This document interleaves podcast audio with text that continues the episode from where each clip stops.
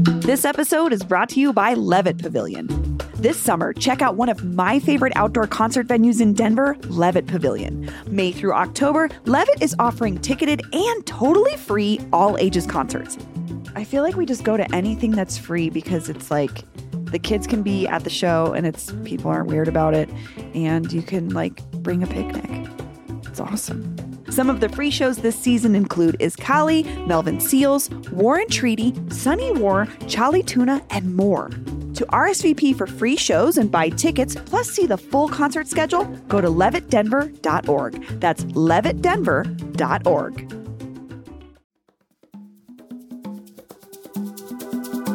Today on CityCast Denver, let me take you back to 2009. Four friends at Denver School of the Arts got together to start something new a theater company that could create opportunities for paid original work for young artists of color in Denver. They called it the Black Actors Guild. They went on to teach as much as they performed. But when they did perform, it was always fresh and fun, and they quickly found an audience that was much younger and more diverse than your typical blue haired theater crowd. So now, 13 years later, I was really sad to see the news that the Guild had reached the end of their run. Today, I'm speaking with my friend and Black Actors Guild co founder Ryan Foo about the state of theater in Denver, what diversity actually means in practice, and what he hopes big institutions with big money can learn from a group of young people of color who made theater accessible, intersectional, and, well, interesting. Today is Thursday, June 9th, 2022. I'm Bree Davies, and this is CityCast Denver.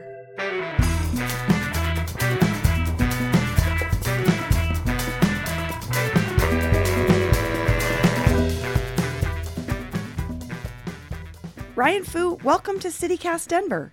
Thank you. I'm really, really happy to be here. So, I, I want to talk about this quote unquote traditional theater idea. Honestly, I picture a pretty white, mostly older audience. And when I think back to Black Actors Guild productions I saw early on, especially, that was not the case at all. That was not who was in the audience with me. I think about Show Yatif. I think about events that you put on. This was, there were young people of color, not only on your stage, but showing up for your events. Yeah. What do you think traditional theater could learn from the Black Actors Guild's approach? Oh, um, so just first off, statistically, I think it was 75% of our audience was under age 30, um, which Yeah. is, and, and, and mostly people of color, which is honestly kind of insane. Um, if any theater, if any national theater in the world could claim those credentials, there would be investors from every angle pouring in money because the average age of theater goers at places like the DCPA, and I don't mean to speak for them, but I believe it's above 65, which for a for a very tactile business sense means your audience is dead in 15 years. Like not not not hyperbole, right? There's they call it attrition. There's going to be a legitimate attrition right. rate where your audience is no longer you're they're too old to come out to the theater. Um, but they're also the main patrons, they're the main philanthropists, um, and they tend to be older white people with money. So they're going to influence what kind of work they want to see and blah, blah, blah, blah, blah. As young kids who dropped out of college, who went to DSA for four years and then went to college and were like, ah, we already know this. We wanted to do work that felt like it resonated with us first and foremost. To be honest, I'm I'm in a variety of interviews with um, for executive positions across the nation right now for theater companies, and I'm kind of banging the drum, and I'm, I'm maybe not getting gigs in particular because of this, but I'm like, look, what's your season look like? They're like, oh, well, we're everybody today. Everyone's like, we're so invested in diversity, equity, and inclusion. We want to make sure that everyone's at the table. And I go, all right, cool. Well, what shows have you done? And the last, they're all t- Shakespeare shows, you know. And it's like, and that's fine. Or they'll do. There are these canon shows that black playwrights who have im- an important place in history have written. Often they're like about the South, they're about the black experience in America, but they don't feel particularly modern. They're not speaking to um, audiences what people are really going through right now. Yeah. And I again I just I have these memories of these experiences of Black Actors Guild performances and it is unlike any other theater production I've ever been to. And it you know, I'm a I'm a white person, but it resonated with me to see young people in the theater too. It was just something you didn't see. You know, a lot of Denver theater companies are announcing their lineups for this upcoming season, and they're also saying that they're prioritizing diversity.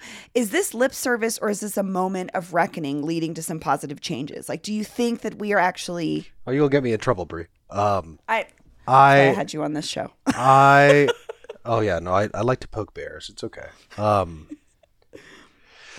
ooh, if I'm being really honest, it's like 80-20 split, fake to real. Um, I would say it's probably there's probably like 20% of theaters who are genuinely invested in, and I would just offer it to theater companies out there. If you want to do Shakespeare and you want to be white people doing Shakespeare, that's fine. Like live in that space and take a breath, and that's okay. If you want to hold space for people of color and you want to include them in your Shakespeare, that is also okay. But do not confuse putting black people in Shakespeare with telling black stories. I'm not saying there aren't like black people who love opera and like traditional Shakespeare and like that that's not what I'm saying. What I'm saying is that if you want to tell stories that are diverse, that it's more than just including a diverse cast. If you're listening to this and you run a nonprofit right now that does theater, listen to me. Take a breath and don't just include people because you think it's the right thing to do. Go talk to people in the community who are people of color that you trust, love, and believe in and ask them what they need.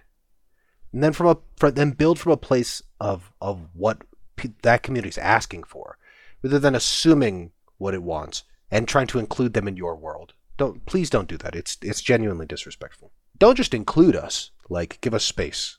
Yeah and money and mo- remove that framework that already exists because you, plugging people into an existing framework doesn't make diversity. No. Like I think about from the the perspective of, you know, I worked on a lot of like quote feminist events because I just like to see more women in all kinds of spaces and that would happen to me all the time. Well, we have this event. Can you just bring some ladies? Oh, bro, I've got horror stories. I remember one time, I'm not going to name the institution, but one time we got hit up by a pretty large institution who was like, come, we need some black actors to do a thing. And so we prepared some scripts. Like we just had like a 10, 15 minute thing. And we showed up and they had, um, I'm not joking, this is real. They had chains and um, they had like slave slave shit like prepared Oh for us, like props. Because they thought we were going to Oh do like a slave thing. Like they thought it was going to be related to that. And we were just like, oh, we're we were gonna be funny. like this, this is not. Um, Wow. it's it's an eye opener sometimes to be at, in those spaces and realize you're fodder for someone else's story. They're not. They don't. They don't really care.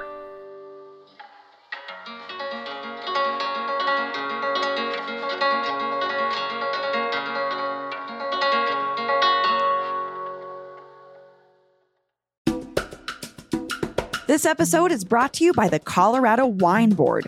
Because the wine community here is like surprisingly robust. I mean, think about Bigsby's Folly and Infinite Monkey Theorem here in Denver alone, and there are urban wineries all across the Front Range. Then there's the Western Slope, Paonia, I mean, Palisade. Hello, Palisade Wine, are you kidding me? It didn't used to really be a thing, but from what I hear, it's very much a thing now. There are more than 165 wineries across Colorado to explore, and they produce all sorts of wine that reflect our unique culture and climate. So finding a label that you're going to love is easy, no matter where your adventure takes you.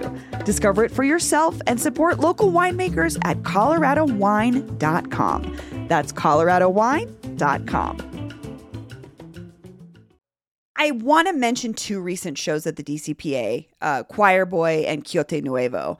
Um, because one is this coming of age story about a black gay man, and the other is a Tejano retelling of the classic Don Quixote.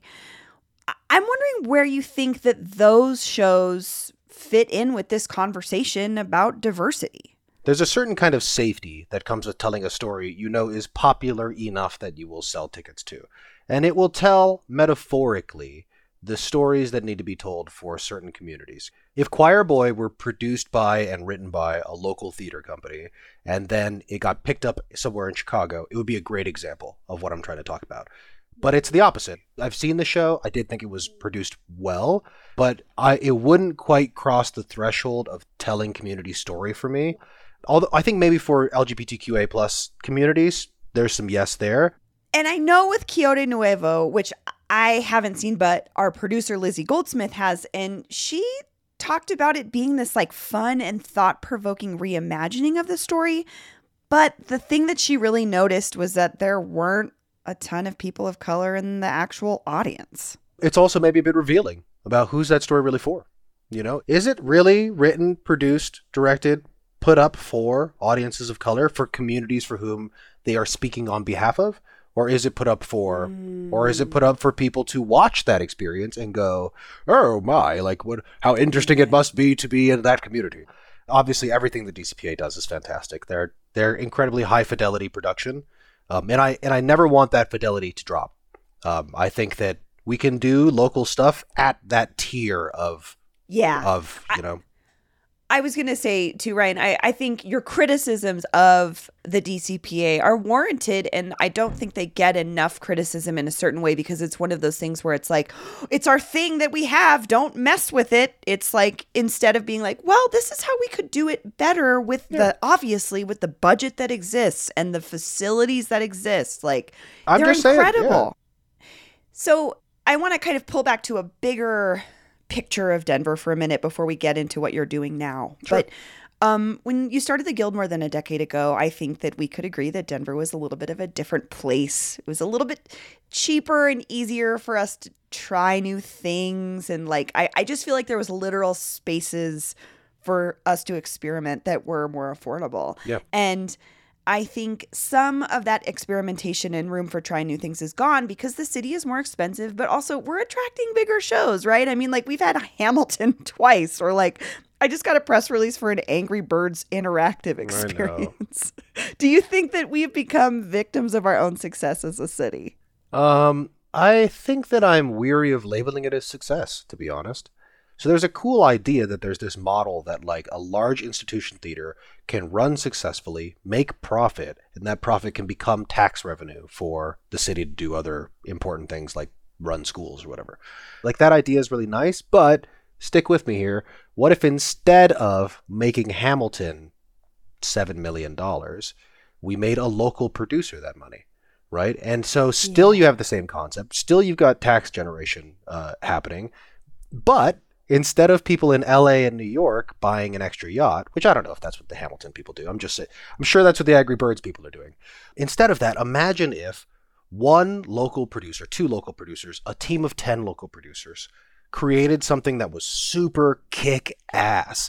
And not only did they get this giant stage do this big thing, not only are they probably going to be hiring all local actors, circulating all of that money in the local economy, but now, as the DCPA, you've given that local producer their first step onto the national launch pad. Now they can take the concept of Denver being dope out to New York or LA and do the opposite of what they're doing to us. I think that we've, be- I, I don't want to say we've become a victim of our own success because I don't think it's success yet. Success to me would be our city really investing in the talent that I swear to God is here. Why has it got to be that those stages are reserved only for paying people who don't live here millions of dollars?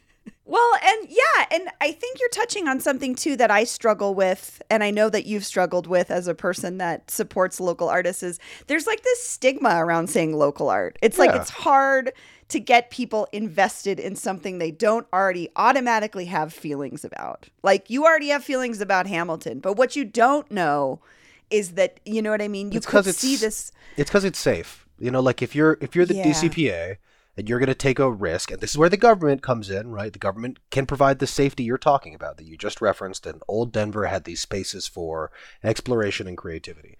You can create those at a large scale so that if the DCPA one time, you know, of the seven shows they run a season or whatever, if one of them is a local show that has the chance to pop off in this way, right?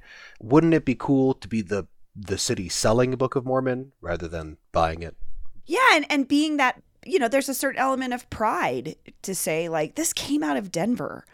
It's I a huge deal. Oh, yeah. It's, I mean, and people want to be here. People are moving here because they want to be here. So let's show them, you know, we are a beautiful place. We've got great mountains. You can do outdoor stuff. Our art scene, as you and I know, is really amazing but we just don't get the same funding and play that these larger like you're saying these sort of guaranteed big ticket events do yep. and i would love to see that that shift So let's move into the present and the wonderful things that you're doing right now, Ryan. Um, IllFooMinati is coming up this weekend. This is, tell me about this event and experience. What is it? So I'm throwing a birthday party. I throw a birthday party every year. It's more than just a party. So uh, IllFooMinati is an immersive 1920s murder mystery show. It's uh, it involves all different kind of folk, and it's funny and silly and also gamified. You play over the course of three hours, and then there's like a three to four hour party afterwards. All of our gamified events are what we call open world. So it's not like you're welcome to this immersive theater experience. Go to station A, then go to station B, then go to station C. It's like, welcome to this world we've made. Go free. We've been working on it for four months. So it's like a it's a lot of time and effort and energy to build something that's only going to be two nights. But we for us it's also a model. It's a it's yeah. prototyping something that is super new. It's also where I feel Meow Wolf and other immersive uh, installations sort of stop short, which is that they are immersive in a physical or visual or aesthetic way, but they're not immersive in the way that Skyrim gets you to play Skyrim for 12 hours at a time or whatever. It's an experience where you're going to be tasked to be as much an actor, a player, a part of the world, a hero in that world as any actor might possibly be. Oh, I love that idea. Ryan Foo, thank you so much for joining me. Yeah, it's been a pleasure, Bree. Thank you for having me. IllFooMinati 6, A Night at Radio City, goes down tomorrow and Saturday night at the Savoy Denver. I'll drop a link in the show notes for tickets and more information. And here's what else Denverites are talking about. I told you yesterday that this was in the works, and now it's official. Walmart heir Rob Walton is buying the Broncos, pending approval from the NFL. And apparently, this means it's time to start talking about a new arena.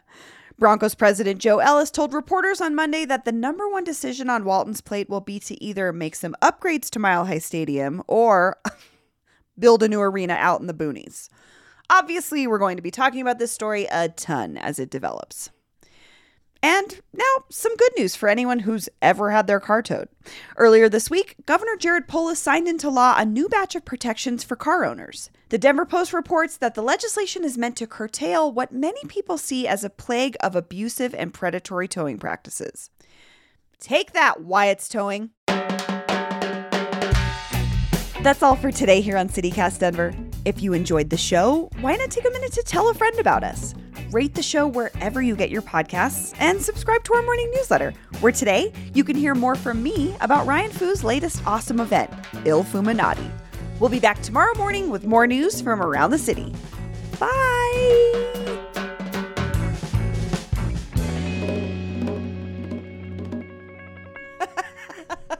this episode's for you, Lizzie.